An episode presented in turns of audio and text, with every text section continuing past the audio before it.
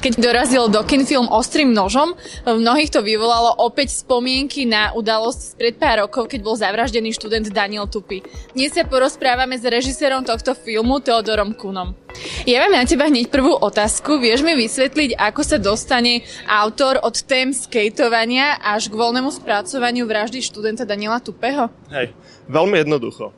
Uh, my sme teraz podľa mňa nejakých sto dvadsať metrov od Sadu Janka Krála, to je tamtým smerom, Sadu Janka Krála.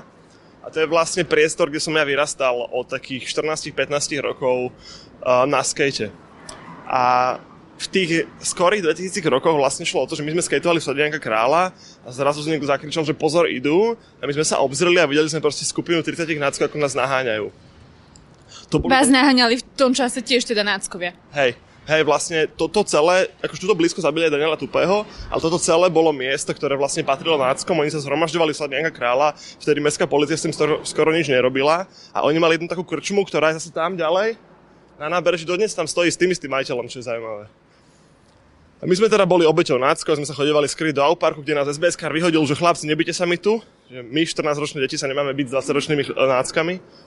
Um, a vlastne keď zavraždili Daniela Tupého, tak to pre nás bolo veľmi osobné, lebo sa nám zdálo, že Daniel Tupy bol ten, ktorý nestihol utiecť.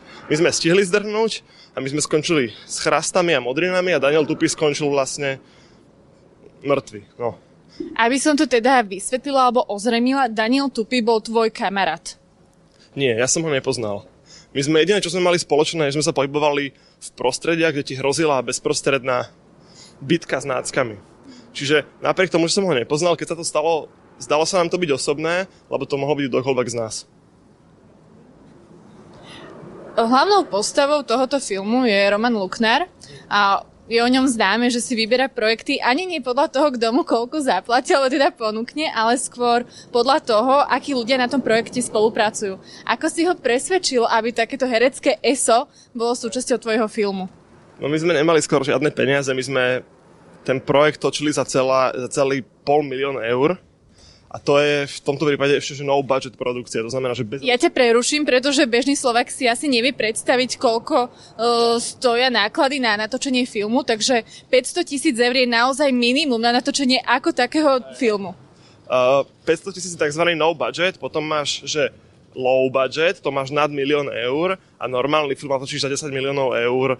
Ako, nie úplne na Slovensku, na Slovensku je milión už super, ale pol milióna je stále málo. No a vráťme sa k Romanovi, ako si ho presvedčil? A, a Roman, um, pre neho tá, pre neho tá kauza bola dôležitá. Myslím, že pre veľa ľudí z mojej generácie počnúc a potom generáciu našich rodičov, starých rodičov, pre nich tá udalosť bola dôležitejšia a nezabudli na ňu po toľkých rokoch. Bola to proste smrť nevinného chlapca, ktorá sa nevyšetrila a zanechala na tej spoločnosti fakt veľké rany. A Roman to zobral preto, že sa mu zdal byť ten príbeh dôležitý, a plus, že sa mu zdal byť dobre napísaný. Lebo my sme v tej, v tej dobe už mali nejakú zahraničnú spoluprácu, vedeli sme ten scenár napísať tak, aby sa proste zdal aj, aj rokmi ostrieľanému hercovi kvalitný. Ty si na scenári spolupracoval s Jakubom Medveckým, o, s ktorým sa poznáte zrejme od roku dvetisícštrnásť, či, ak sa nemýlim, a spolupracovali ste ešte na študentskom filme Vox Populi. Ako sa ti s ním spolupracovalo teraz na takomto vážnom scenári? Kubo má taký zvláštny príbeh, že ja som nemal nikdy vlastného scenáristu. A potom som v škole videl uh, na postupových uh, skúškach nejaký film a hovoril som si, že ten film je fakt dobrý. A nesedelo mi to, lebo som poznal tých ľudí a nevedel som, odkiaľ tá kvalita pochádza. A zavolal som Kubovi, získal som jeho čísla a povedal som mu, Kubo, my spolu vieme robiť celovečerný film. A všetky krátke filmy, ktoré sme spolu s Kubom natočili, vlastne vznikli až potom, ako vznikla myšlienka urobiť spolu film o tomto. Kubo tú tému poznal, zdala sa mu dôležitá a tiež bol pankač. Sice vyrastal na Orave a o tom príbehu len počul, ale bol pankač a všetci vieme, že pankači a náckové sa nemusia. Takže do toho išiel so mnou a myslím, že to bolo dobré.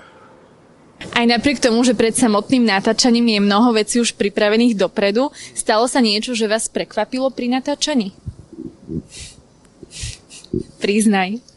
Ja práve, že budem veľmi nudný a poviem, že nie, lebo prekvapivé veci sa dejú pri slabej príprave alebo pri nevypočítateľných povahách. A my sme boli štáb, ktorý bol zohratý od študentských čias a nestalo sa nič prekvapivé, akože nemá to žiadnu bulvaritu. Iná možnosť, keď sa niečo, niečo neočakávané je náhoda, taká sa jedna stala, ale neviem, či to je Keď sme robili takúto scénu, ako vedú tých útočníkov, tí policajti cez ten, cez ten justičný palác, tak Moloch si nevšimol zrkadlo a dal si strašnú hlavičku o, o sklo. Ale strašnú. A oni sa mu všetci smiali vtedy a, a bolo to veľmi blbé, lebo jednak sa udereš, že to boli, a ešte ostatní tie reperi sa ti smejú. Ja som za ním šiel a hovoril mu, či do, dokáže ešte hrať, tak si na hodinku šiel láhnuť. A odohral ten deň a na druhý deň mi poslal fotku, že leží v nemocnici, že otraz mozgu. To bolo určite nepríjemné, teda, hey no. ale nepríjemné, ale povedzme si na rovinu, človek sa občas zábaví na nešťastie hey no. druhého a aj napriek tomu, že táto téma celého filmu bola, um, nechcem povedať, že pochmúrna, ale naozaj vážna. Stalo sa ešte niečo vtipné pri tom filme vôbec, že ste sa dokázali zasmieť z toho, alebo sa celé natáčanie nieslo v nejakom smutnom podtone? Um, um, tá atmosféra v natáčaní častokrát korešponduje s tou povahou tej scény.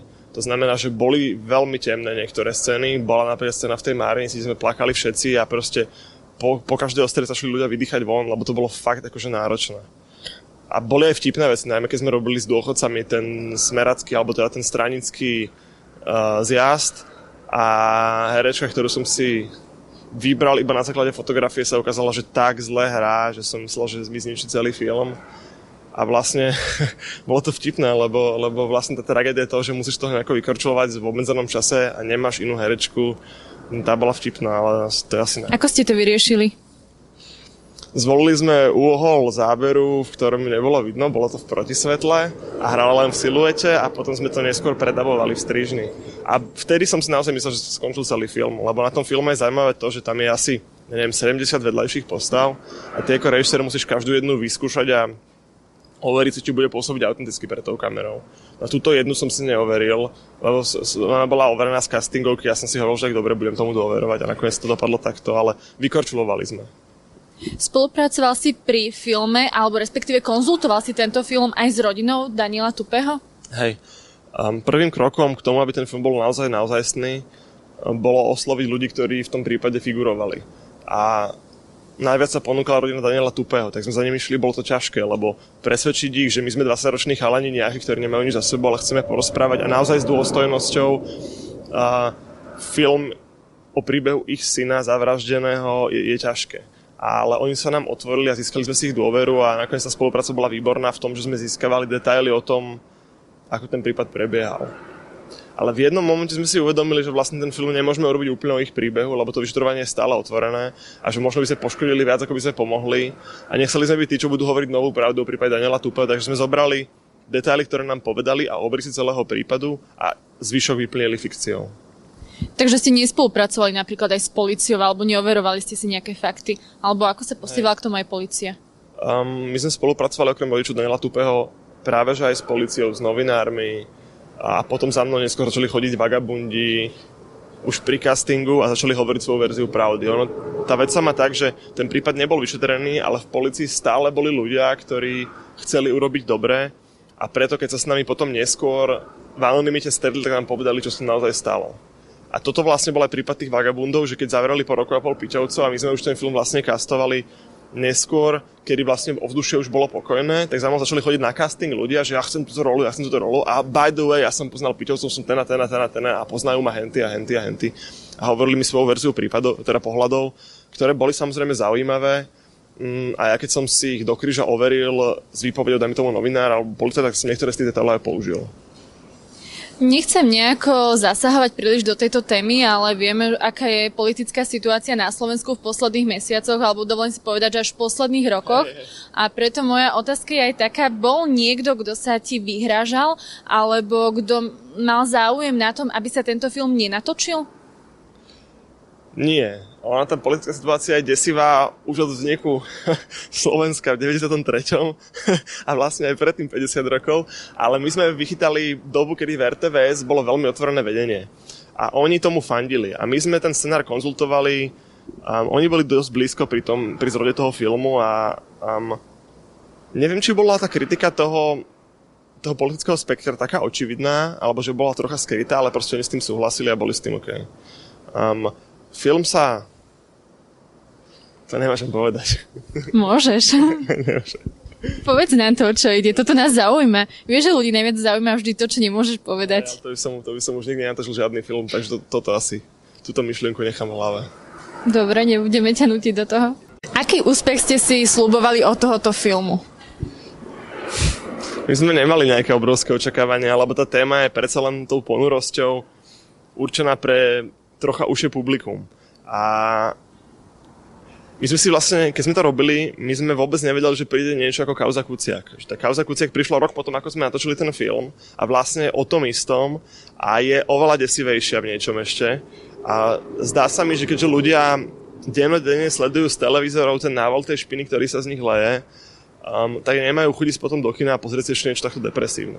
Čiže Uh, ten úspech toho filmu je taký, ako sme očakávali. Je to, je to podľa mňa úplne v pohode a v tej kategórii, v ktorej ten film sa hýbe, je to super.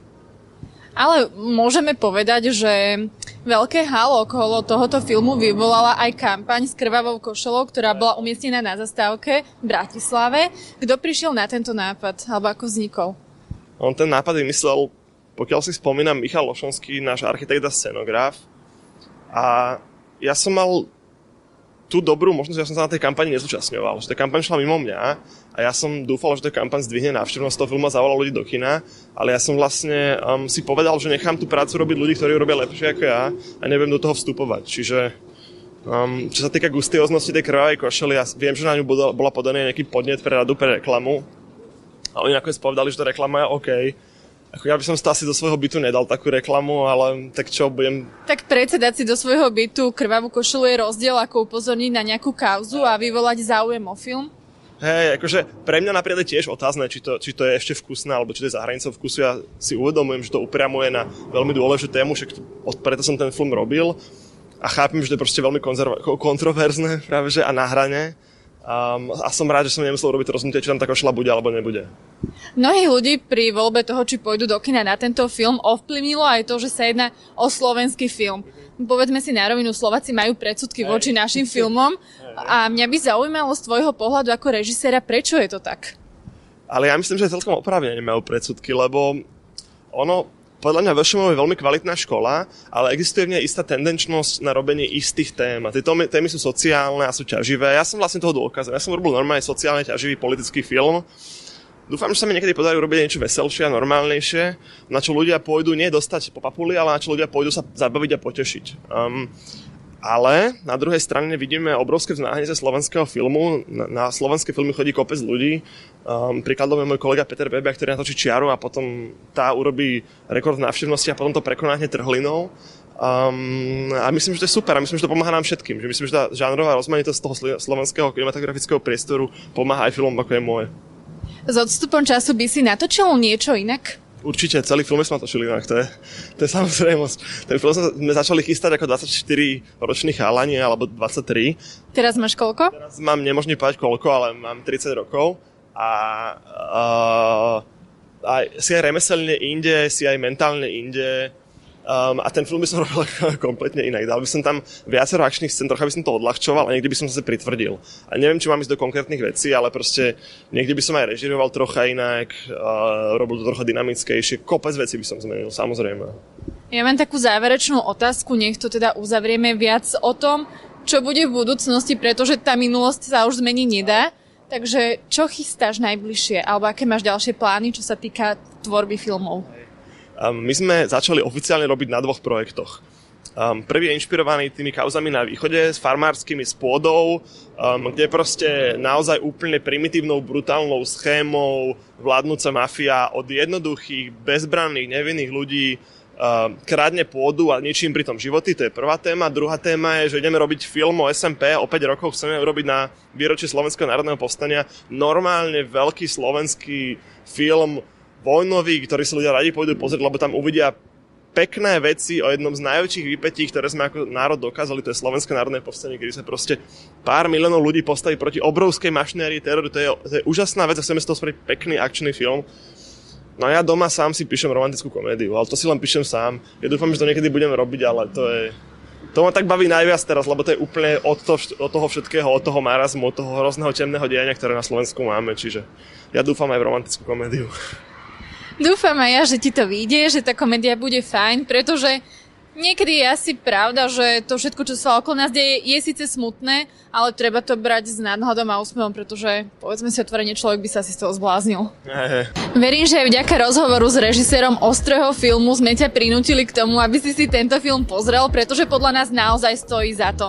Daj nám vedieť, ako sa ti tento film páčil, kľudne nám to napíš do komentára, ak sleduj nás na našom Instagrame a ešte niečo na záver? No napriek tomu, že som utočil smutný film, tak si myslím, že na Slovensku bude dobre, už čoskoro to bude dobre, aby som chcel povzbudiť všetkých, aby neodchádzali zo Slovenska. Ostaňte tu.